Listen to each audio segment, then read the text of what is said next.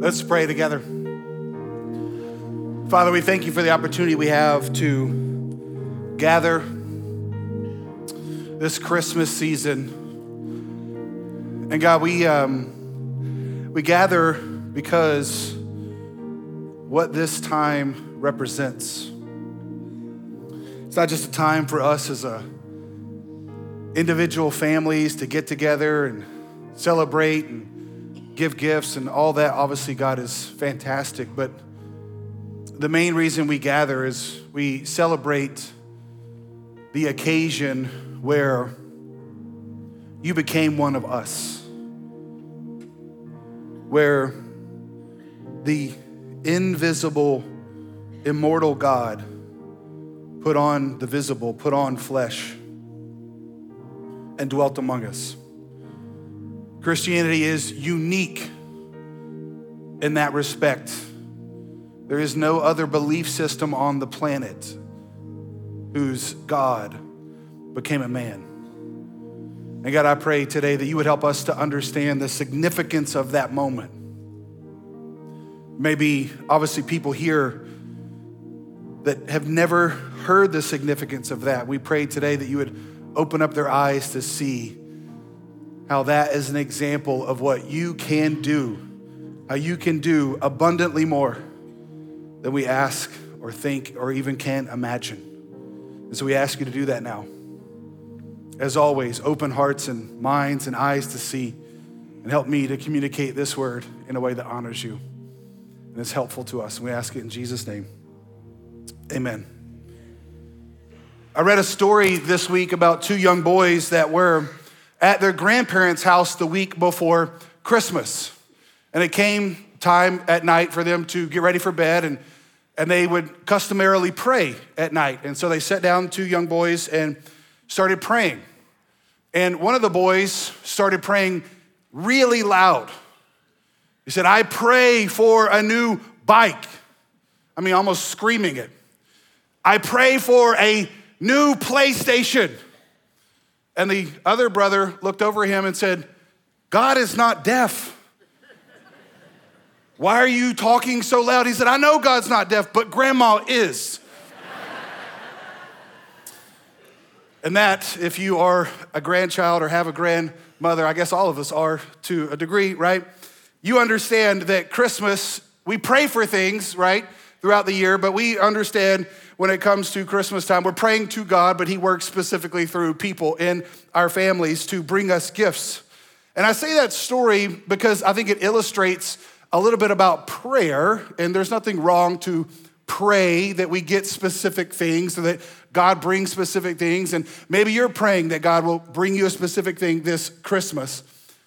But what I want to talk about in praying, even though it's not wrong to pray for those things, but I want to talk about how in prayer, ultimately, prayer is about acknowledging the one who can give things, the one who is the giver, because in a way it glorifies him. It glorifies him for us to ask him for things because it recognizes two things. One, we are needy, and two, he is able.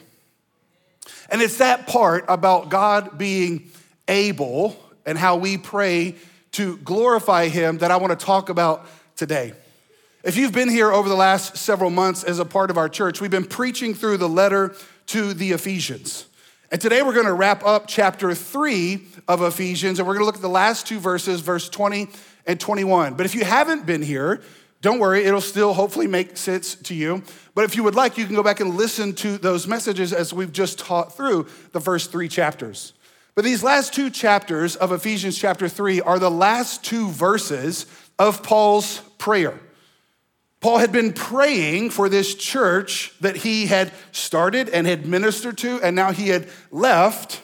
And now he wrote this letter back to them. And he prays at the end of this chapter for some specific things. And we talked last week again, if you were here, if not, you can go watch that, about the specific things that Paul was praying for them. But this week, what I want us to see is how he concludes it. And then my goal is to hopefully tie in how he prays as a way to understand what Christmas is all about. So let's look, Ephesians chapter 3, verse 20 and 21. Paul says, Now to him. You're gonna see that phrase repeated. Now to him who is able to do far more abundantly than all that we ask or think, according to the power at work within us. Verse 21, here's the phrase again. Now to him, and he adds to it, be glory in the church and in Christ Jesus throughout all generations, forever and ever. Amen. So, this is how Paul ends his prayer. He ends his prayer pointing back to the one who is able. The one who is able, and I love how he says this, and different translations use different phrases, obviously, but in this one he says, He's able to do more than we can even ask or even think. I don't know about you, but I feel like sometimes I don't even know the right way to ask it. I don't even know the right way to say it. And the good news is, is even if you struggle to ask, he's able to do more than you can ask. So the problem is not so much that we haven't asked, maybe the, the, the, struggle a lot of times is just believing that he's able to do even more than we can ask. So it's not about the asking, it's about the faith to believe that he could do more. And then he highlights the second phrase when he says, Now to him be glory. So to him who is able, and him be glory. And Paul concludes his prayer this way because I think it reminds us of who it is that we are praying to, who it is that we are praying to. And he highlights, he wants to glorify him. He wants to glorify him who is able.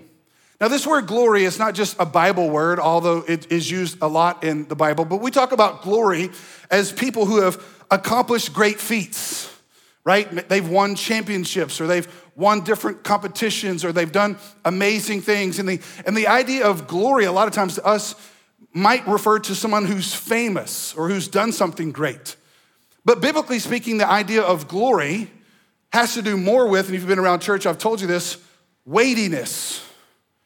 And the idea of glory, it means weight, which just means I'm more glorious than your average man, right? Oh, if we just thought about weight that way in our society, oh, you're skinny, you're not as glorious. Oh, you're weightier, you are glorious right? It's not how we think. But the idea of glorious in the Bible with weightiness means there's no one weightier, there's no one that's a bigger deal than God. He has more weight behind. We might use the word clout, right? He's got more power. And the best way I can think about it is when an egg comes into contact with a rock, who's going to win that competition? The rock, because the, walk, the rock is weightier. And you can apply that to the person, the rock, as well, right? He's weightier. And that's the concept of God. And what Paul wants to do is he wants to ascribe the glory that he deserves because he's able. He's weightier. And this part of this text, if you have a Bible at the top, it may have a little kind of subsection that says this word doxology. And there's several different books in the Bible that will have this phrase because Paul would end a lot of his letters this way. He does the same thing in Romans chapter 16. And this word doxology, I have it here on the screen for you. I want you to see this because I want you to understand. The word doxology is a short formula expressing praise to God. And it's made up of two Greek words. The first one, doxa, which means glory, that's the weightiness part and then the word logos, which just means speaking. So a doxology is when you are speaking words about the gloriness of God, the weightiness of God. And that's what Paul's doing here. Now, it leads me to ask a question What's up with all this glory talk? Why is it important to glorify God? Not just in our prayers, not just in the words that we say, in the, in the logo, in the, the things that we speak, but in our lives. Why is it important to glorify God or to show or ascribe to God? Does God need that? Does God need us to tell us how awesome He is? Is that why the Bible tells us to glorify God? No. But I want to show you, coming out of the story of Christmas, that illustrates these two things in this verse. One, how he is able to do more than we can even ask or think or imagine. But two, about why glorifying God or glory coming from you to God is important. Now let's go to Luke chapter 2. In Luke chapter 2, if you have a Bible, you can turn there. If you don't, don't worry about it. I've got it here on the screen. In Luke chapter 2, we get Luke's version of events that he got from Mary. And the, the reason why we know he got it from Mary is because it'll say things like, Mary pondered these things in her heart. Well, how did Luke know that? Well, Mary had to tell her that. Because women, I don't know if you know this, but we don't know what's in your heart unless you tell us. Luke wasn't a mind reader to Mary, right? That right there is called a freebie, all right? That's a, that's a free marriage counseling session here at a Christmas gathering. You ain't gonna get that at Target. That's why it's better here, all right? So, yeah, amen. So obviously, Mary had to tell Luke that. So, Mary recounts to Luke what happened the night that Jesus was born. And that's what we're going to look at. Luke chapter 2, starting in verse 4, it says this And Joseph, who was the dad, also went up from Galilee, from the town of Nazareth to Judea, to the city of David, which is called Bethlehem, because he was the house and lineage of David to be registered with Mary, his betrothed, who was with child. Now, stop and just real quick context. I didn't have time to put all these verses in here. But at this point in time in human history, Rome was ruling their world.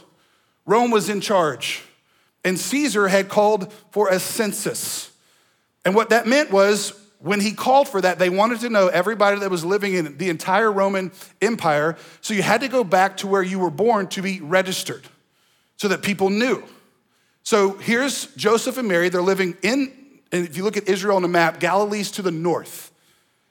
And now they're having to travel south, down south of Jerusalem to Bethlehem to be registered. So they're on this journey, and here's what's crazy.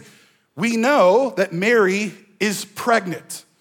And the reason why we know is because while she's in Bethlehem, she gives birth. So look at this in verse six. And while they were there, the time came for her to give birth. Just imagine that one, ladies. Traveling, no car, no AC, no Instagram to, you know, keep your mind at ease as you're going. No doctor, no epidural. Traveling probably on foot, riding maybe a donkey. I mean, literally, hundreds of miles.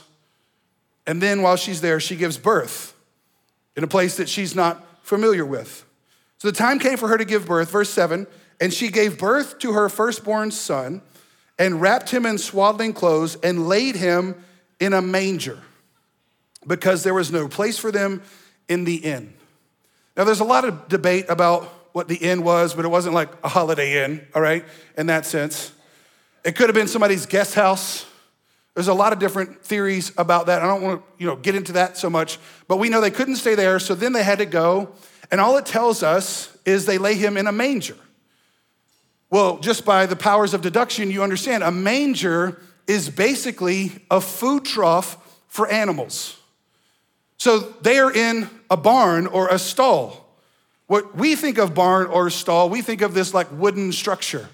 And in fact, probably a lot of you in your, your houses, you have this manger, like this wooden structure, and there's this manger that is wooden. I hate to tell you, but that's not biblical, all right? Because they wouldn't have had wooden structures back then.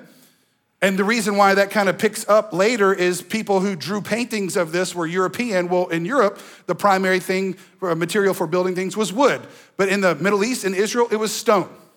So, more than likely, this was either a cave cut out of stone or the bottom part of a tower made of stone where there was a place just in Bethlehem, just to the outside, where sheep herders would be, shepherds and sheep. You're gonna see them in just a minute.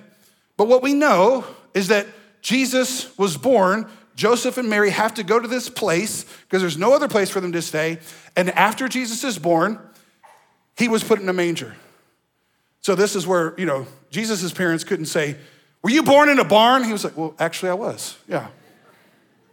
But this, I have a picture of what a manger looks like. And I don't want you to see it. Because a manger, again, is not this wooden thing, it would have been cut out of stone. So I want you to see this picture of a manger that we have here on the screen. This is what it would have looked like. made out of stone, and you'll see how the middle part is cut out, kind of hewed out.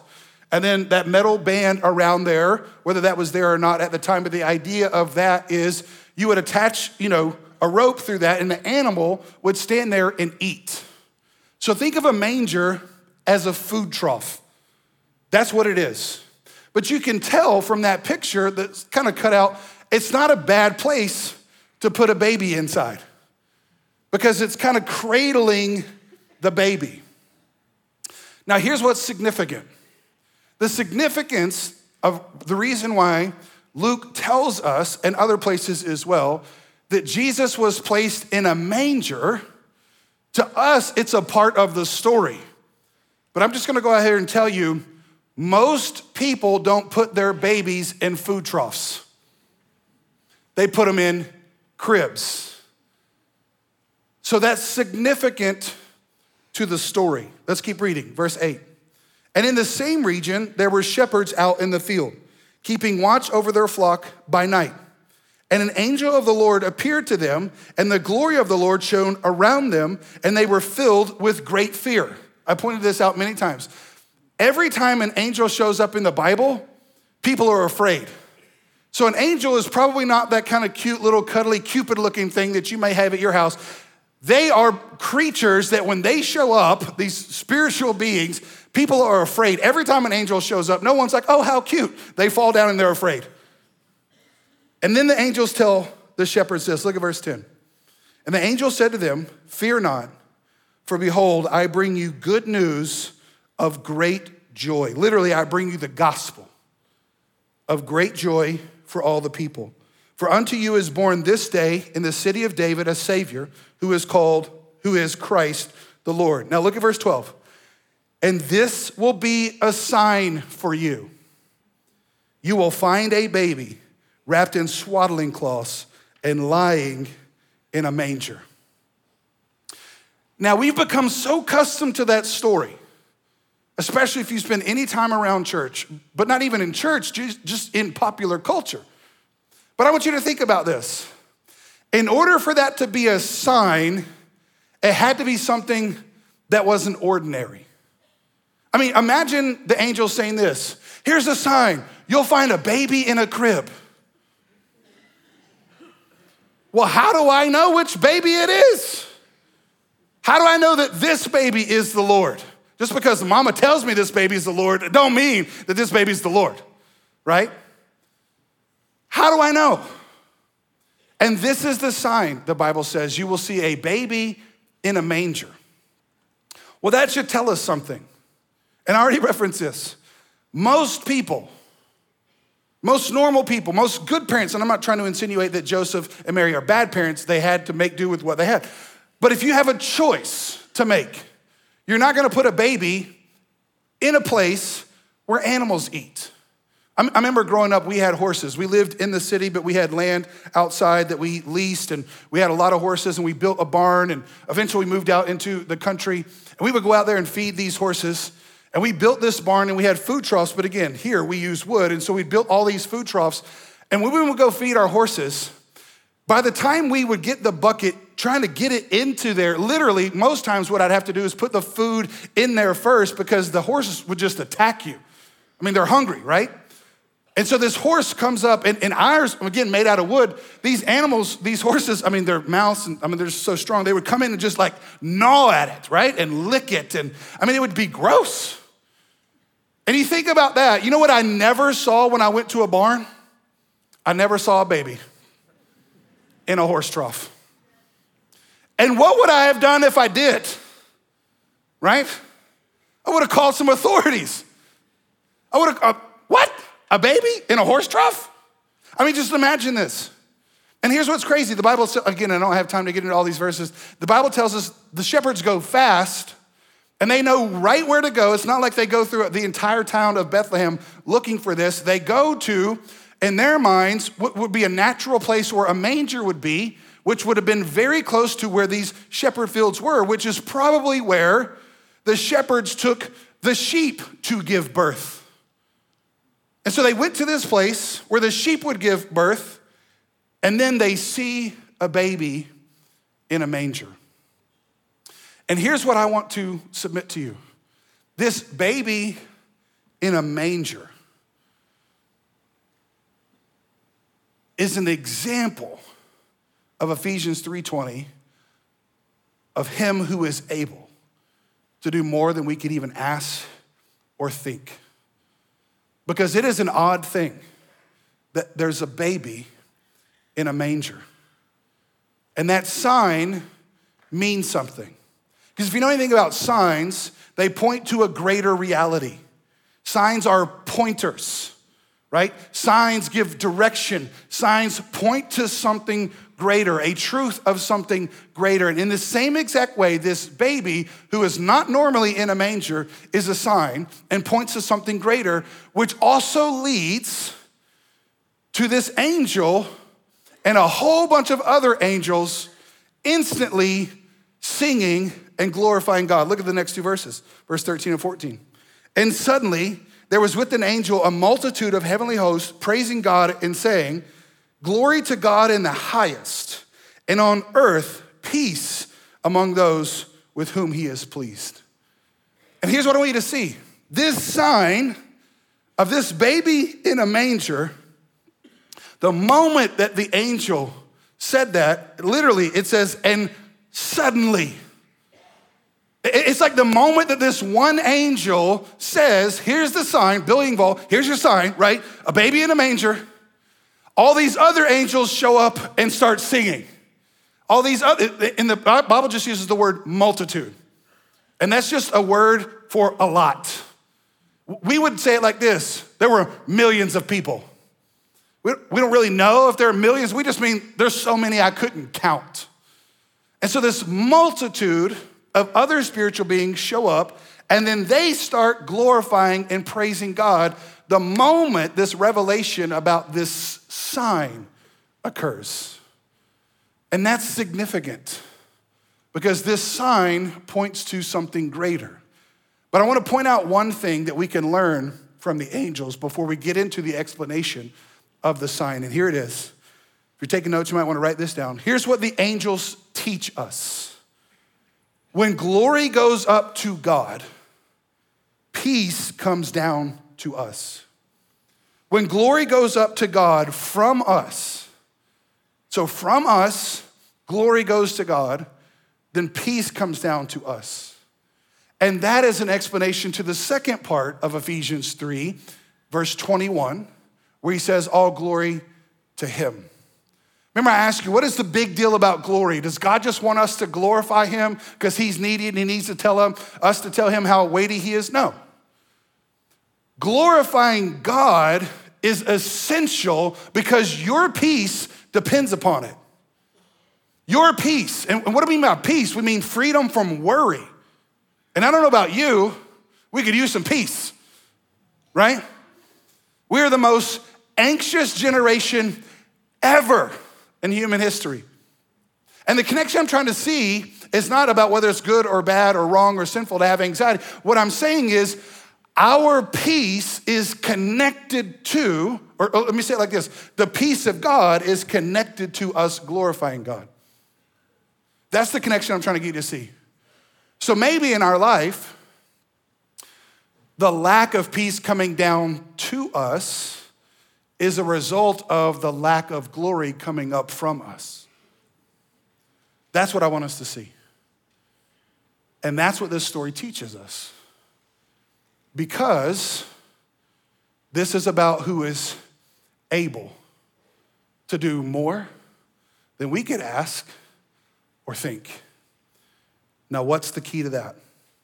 The key is when you see what God did, when you understand the rest of this story, when you see the implication of this, my hope is you'll glorify God and when you glorify God, you'll get peace. In fact, I want to show you, again, I had to cut out some of the verses, but I want to show you now what happens to the shepherds after they see this baby in a manger. Look at verse 20.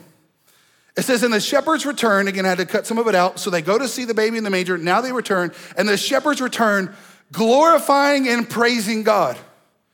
for all that they had heard and what? Seen. They had seen the sign as it had been told to them. And I want you to picture this. Here's some shepherds out in the field watching some sheep. An angel shows up, tells them, here's a sign, a baby in a manger. Then all the angels start glorifying God, and they're like, we gotta go check this out. And they go check it out. They find the baby in the manger. They tell Joseph and Mary everything that they heard. They see, and then they leave. And here's what's crazy they leave singing Ace of Base. you don't know what I'm talking about? I'm gonna sing it for you. They leave saying, I saw the, and it opened up my, I saw the sign. Yeah. Listen, I'm ashamed too that I'm quoting of Base in a Christmas message, okay? But I just gotta be honest with you. That's what I thought of. I mean, that's the picture that I get here. Th- these dudes at night, they go see a baby in a manger and something happens. Something happens when they see a baby. And, and, again, I just get this idea of them like skipping and singing. You know what I'm saying? You get that visual? They're like just skipping, just glorifying and praising God, right? Singing. We don't know what they said. But but but you know they were like, I saw the sign. Open up my eyes. I saw what? And again, I'm sorry for the fact that Ace of Base is going to be on your mind now for all of Christmas holidays. But I hope I hope it brings you back to this story so that you can see this connection about the fact that this baby is in a manger is a sign to something greater about what he's able to do, which then I hope will lead you to glorify him, just like it did the shepherds. And here's the sign you know, Jesus, when he grows up, he is speaking and he performs signs and miracles. In fact, he even says why he, sa- why he performs signs and miracles. He performs signs and miracles, which are supernatural things, because he wants people to know that he has supernatural power. And the reason why he has supernatural power is because he's a supernatural being. When Jesus was born in a manger, that wasn't the first day that he existed. In fact, he existed from all eternity. This was the first day that he was a human, right? This was the point at which God became flesh and dwelt among us. But he performs signs and wonders because he wants us to know a greater reality exists behind what we can see, and that's what this sign points to. In fact, this is how Jesus talked all the time. In John chapter 6, again, Jesus has grown up now, he's in his 30s. He's having a conversation in Jerusalem, just north of Bethlehem. And he's talking to people and he's trying to get them to see the greater reality behind these signs. And I want to read you a couple verses in John chapter 6 because it will help us understand the significance of the sign of the fact that Jesus was born in Bethlehem. Look at verse 28 of John chapter 6. It says, They said to him, What must we do to be doing the works of God? Which is a great question. Because if you remember back when the angel said, Peace on earth among those with whom God is pleased. And so the idea is, I want to know what I must do to please God, right? And a lot of us think about that. What must I do to please God? In fact, you might even be at church this weekend because you want to please God. Because you think coming to church pleases God. And I'm not saying it doesn't please God, but what I'm saying is there's a greater reality beyond just coming to church that actually pleases God. And Jesus is going to tell us what it is. Look at verse 29. This is how Jesus answered them. This is the work of God, that you believe in him whom he has sent. You believe in him whom he has sent. Now that's significant. So they said to him, Here's the question. Then what sign do you do? What sign do you do? How do we know you're the one he has sent? Is basically what they're asking. That we may see and believe you. What work do you perform? Now I want you to see what they say next Because what they say next and how Jesus responds tells you everything you need to know about understanding the sign of him being born in a manger. Look at verse 31. Our fathers ate the manna in the wilderness as it is written. He gave them bread from heaven to eat. Jesus said to them, Truly, truly, amen, amen, I say to you, it was not Moses who gave you the bread from heaven, but my Father gives you, now he adds to it, the true bread from heaven. For the bread of God is he who come. Notice that the bread is he. It's not a thing, it's a person. Is he who comes down from heaven and gives life to the world. They said to him, Sir, give us this bread always, which I love that response. We want that bread. I want the bread that gives me eternal life.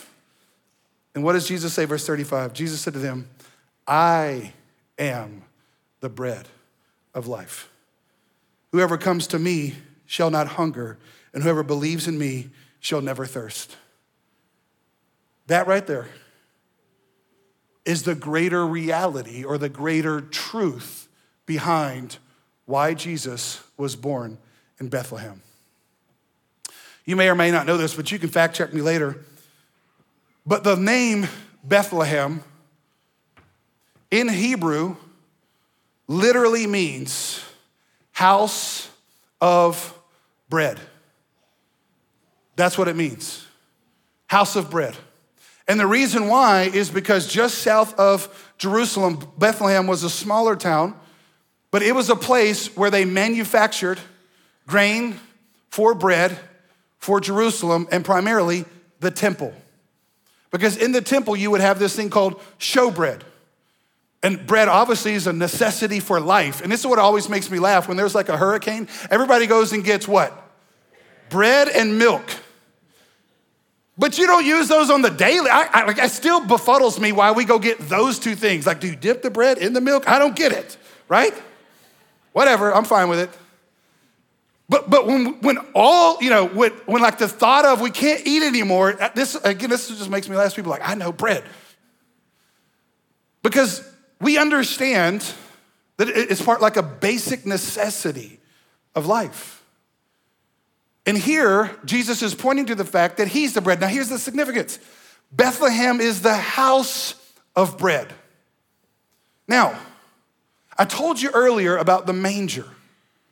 Now, the manger is the place where animals ate.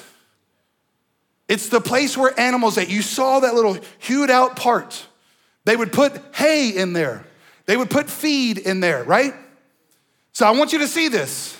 Here's Jesus born in the house of bread, and he who is the bread of life was placed in the place where you would come and eat. But now it's not for animals, it's for us. He is the bread of life, and it's like from his birth. God was pointing out to the fact if you'll come and feast on Jesus, who is the bread of life, you'll have life. And that's pointed out at his birth. That's why the sign of Jesus being born in a manger is so huge to understand everything that God was doing. Now, let me take this a step further. When Jesus was about to be betrayed, on the night he was betrayed, the Bible tells us he was sitting with his disciples and they were eating. And then he's, he does now what we call either communion or the Lord's Supper. And he takes bread and he blesses it and he breaks it and he gives it. And he says, This is my, anybody know? Body. Do this in remembrance of me. Take it and eat it. And then he gets a cup of wine and he says, This is my blood. And here's what's amazing to me Later on in John chapter 6, you can go read this later and see Jesus says to them, If you'll come and eat my flesh, what is he saying there? Like, for real, eat my flesh? No, no, no. What he's saying is symbolically understand, I can't. Why did Jesus, when he was born a human and placed in a manger, why was that significant? Because God had to put on a body. Why did he have to put on a body? Hebrews tells us because he had to be made like us, but he also had to be had to put on a body because God can't die, but humans can. And on the cross, his body, just like a piece of bread, was broken. And his blood was poured out for you. That's why he was born in Bethlehem, the house of bread, placed in a manger, because he is the bread. And Christmas is the invitation to all of us saying, Come and eat. Because if you come and eat, you will have life. But I want you to see this. He says he is the bread of life. The, it's a definite article. But this is not the only time that Jesus talked like this. In fact, Jesus talked like this all the time. I want to show you one more verse in John, John 14, verse 6. If you've been around church, this might be a very popular verse to you. Listen to this. Jesus said to them, Jesus said to him, I am the way, the truth, and the life. No one comes to the Father except through me. Notice the usage of words the bread, the way, the truth, the life. Notice it is not what we would call an indefinite article like a, a bread, a way, a truth, a life. And this is how a lot of people think about Jesus, especially in our pluralistic society today. People like, oh, that's if you want to believe in Jesus, that's totally fine, no problem. That's good for you, and what's good for me is good for me. Jesus is a way. He may not be the way. And we use an indefinite article. I just want to read this to you because I find it fascinating. We use indefinite articles when we are preferring, uh, or referring, sorry, to an unspe- un- unspecified thing or quantity. I love this one. We use them when we don't know which thing we're talking about. I mean, that's a way to get there. That's a truth. But we use a definite article, the, watch this, meaning it limits. It limits the meaning of a noun to one particular thing. And this is what the story of Christmas is about. There's a very popular song that we sing at Christmas time called Away in a Manger. In fact, you may have heard it In fact, let's sing it. Let's just do it, all right? Sing with me. You know it. Away in a manger, no crib for. There you go. The little. Sound great. The stars in the sky, down where he lay. The little asleep on the hay. We can just end it right there. All right, that's good. You did great. You sound great. Now, the title of that song is Away in a Manger. And the word away is one word. A is a part of way, a way. We use that word to talk about away as in like, that's a ways out there. And that's what the song's trying to say. It's away in a manger, away from the city, away from others. That's where Jesus was born. But here's the cool thing to me. In fact, I saw a church say this this week and I thought it was amazing. And this is what I wanted to try to illustrate to you. Jesus was not a way in a manger, he was the way. In fact, that's my next point that I want you to see. It's not a way in a manger, but the way. It's not a way in the manger, not a, oh, that's a way to God. No, it's the way to God. Jesus is the way to God. And it's not meant to be exclusionary in the sense of saying that somehow Jesus is better, or G- even though he is, but it's the idea of that's the only way because he's the only one. The reason that we can know that Jesus is the way is because he is the one who was born. He's the one who was born in Bethlehem, placed in a manger in the house of bread. He is the bread. And here's what I'm saying to you show me a better story or a better religion or a better way than God becoming one of us, living a sinless, perfect life, dying on the cross, rising again, and saying, If you believe in me, you'll never die. Tell me a better way. See, there's no other religion on the face of the planet whose founder, whose God put on flesh and dwelt among us. So when it says he's the way, what he's saying is he's the only one. He's the only one who has come, who loves you enough to give, to put on flesh and then break his flesh for you to live. That's what God did. Now let's go back to Ephesians 3 20 and 21 and see this verse again.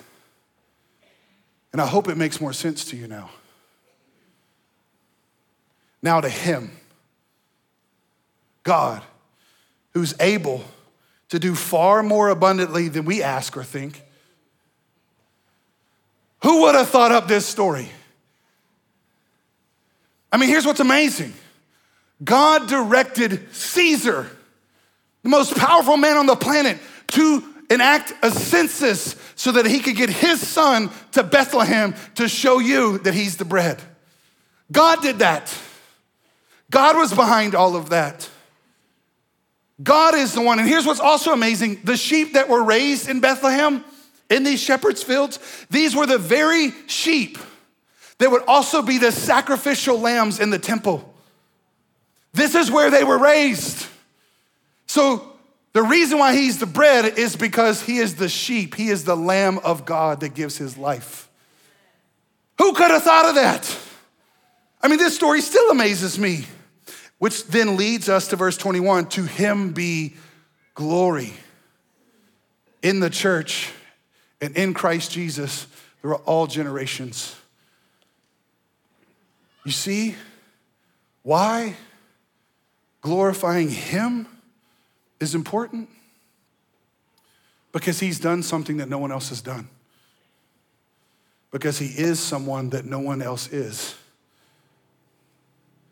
But one last thing. I told you what the angels taught us is when glory comes up from us, peace comes down to us. But there's another thing I want you to see in Ephesians 3:20. It says, To him who is able to do far more abundantly than we ask or think. And here's what's crazy according to the power that is work is at work within us. Within us. See, we just think about his power that's at work in the world. But here's what's amazing about the gospel. This is why the angels erupted in worship the moment that the sign was revealed, because they knew what was coming.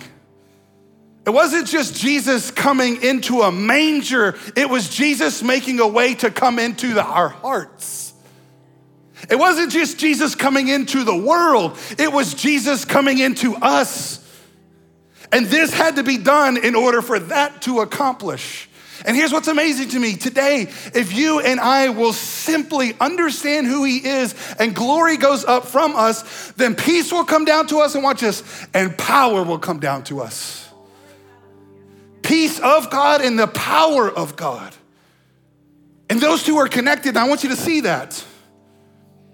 See, if you're powerful, you have peace because you now know.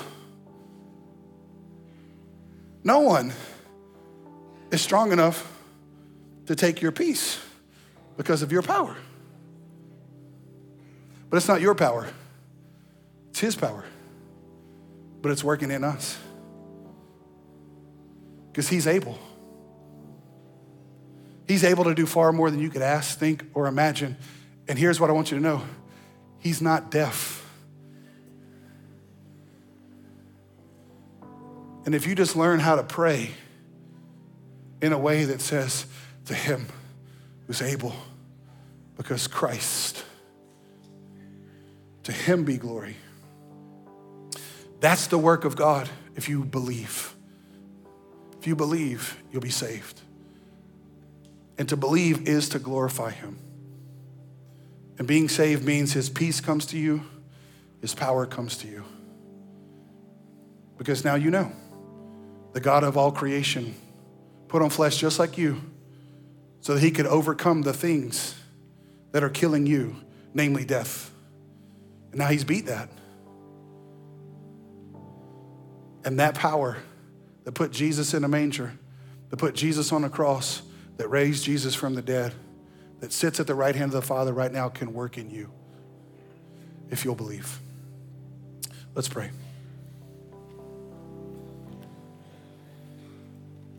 Father, I thank you.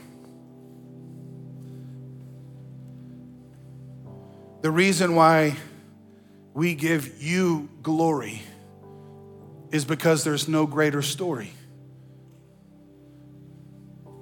We glorify you because you're able. You're able to do far more than we could ask or think. And the most amazing part of the Christmas story is not just all these little intricacies of you're born in Bethlehem, you are the bread, you are the lamb. There's so many other things.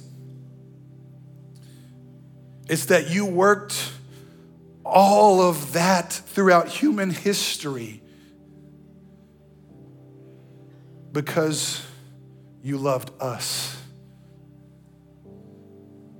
You wanted to give us peace. You wanted to give us power. That's what's so amazing about this. It's good news of great joy, and the joy is to us if we'll believe. And so, God, I pray right now for anybody here listening or watching that has never glorified you, who has never believed in you. I pray right now you'd open their eyes so that they can, God, and then they would believe. And when they believe, peace and power would come to them in the name of Jesus because they're trusting Him to save them. No one looking around or talking here as we close. If you're here today, and maybe for the first time, maybe not the first time you've heard the gospel or the good news, but maybe the first time it's ever made sense because God is opening your eyes to see the truth that all He wants is for you to believe in the gift that He sent which is his son. He's saying, Come and take and eat the bread of life. Believe, and you'll be saved, and you'll have peace, and you'll have power because you have God. So if that's you and you want to trust Christ for the first time, we don't make you come down or anything like that, but right there where you are, you can pray. You don't even have to do this out loud because this is between you and God. But you can pray along with me. I'll lead you to glorify God, to believe in God, to trust Jesus as your Savior. So if you want to do that for the first time, it goes like this Pray with me. Say, Father, thank you for loving me, that you sent Jesus to put on flesh and he died in my place and he rose again. And I believe that he is God. And I'm asking you to save me, forgive me. I want to partake in the bread of life so I have life and then glorify you. Would you give me peace and power? No one looking around or talking again as we close, but if you're here today and you just prayed that with me, one thing I want you to do, very simply, just lift your hand up. Don't worry about people. We got team members walking around, they're gonna give you a gift. When they put a gift in your hand, you can just put your hand down. Just go ahead and lift it up. If you just prayed to trust Jesus, thank you. When they put that in your hand, you can put it down. We just want to give you some next steps. It's a Bible. Then I want to just encourage you. Now you're a part of the family of God. We won't have gatherings next week, but right after that, in the first of the new year, we will. We want to invite you back as you learn and grow into what it means to trust Jesus. But then, those of us that have trusted Jesus, I want to encourage you with something. I pray that this Christmas reminds you. I know you know the story, but I pray that you wouldn't just hear that Jesus is the bread of life. I pray that you would actually partake in it.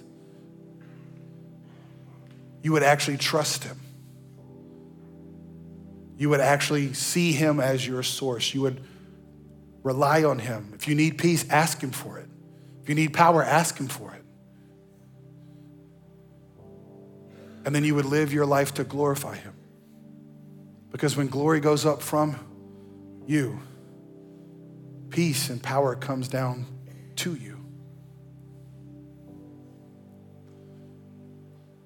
And now, to him be glory in the church and in Christ Jesus throughout all generations, forever and ever. Amen.